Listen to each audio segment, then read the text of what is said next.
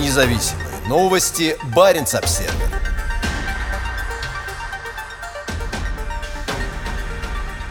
На помощь судам в российской Арктике идут дополнительные ледоколы.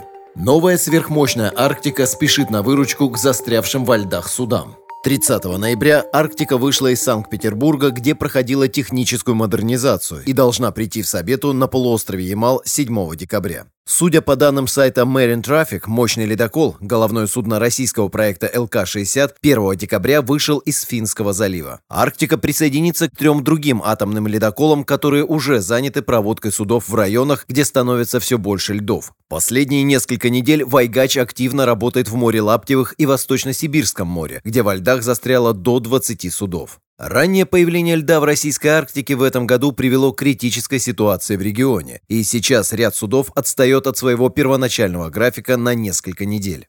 По состоянию на первое декабря «Вайгач» сопровождает восемь судов в северной части Карского моря. Крупный караван провел более недели в арктической Одиссее, пройдя из моря Лаптевых через пролив Вилькицкого.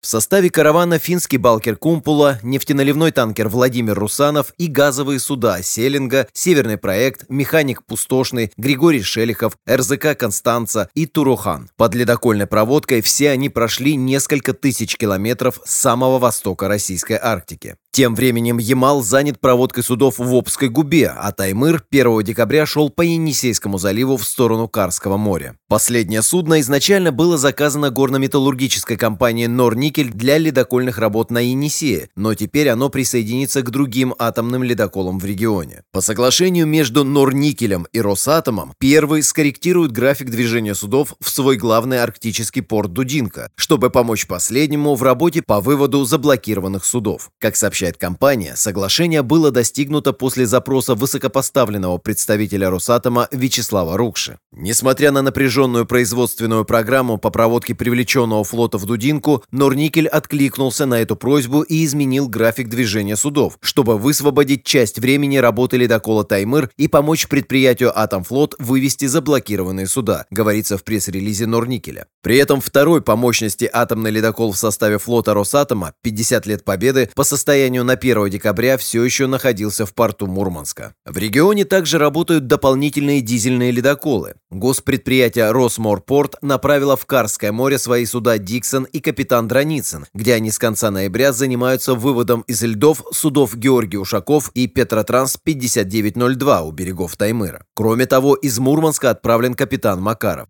К первому декабря он уже добрался до северной оконечности Ямала. На самом востоке российской Арктики работает ледокол «Новороссийск», который занят проводкой судов из порта Певек в сторону Берингового пролива. По состоянию на первое декабря судно проложило путь грузовым судам «Феска-Парис» и «Георгий Седов». Сейчас во льдах в районе Певека остается только одно судно – «Лев Яшин». Одним из самых проблемных участков на Севморпути является промежуток между материком и островом Врангеля, где с начала ноября есть районы, затянутые многолетними морскими льдами. Независимые новости. Баренц-Обсервер.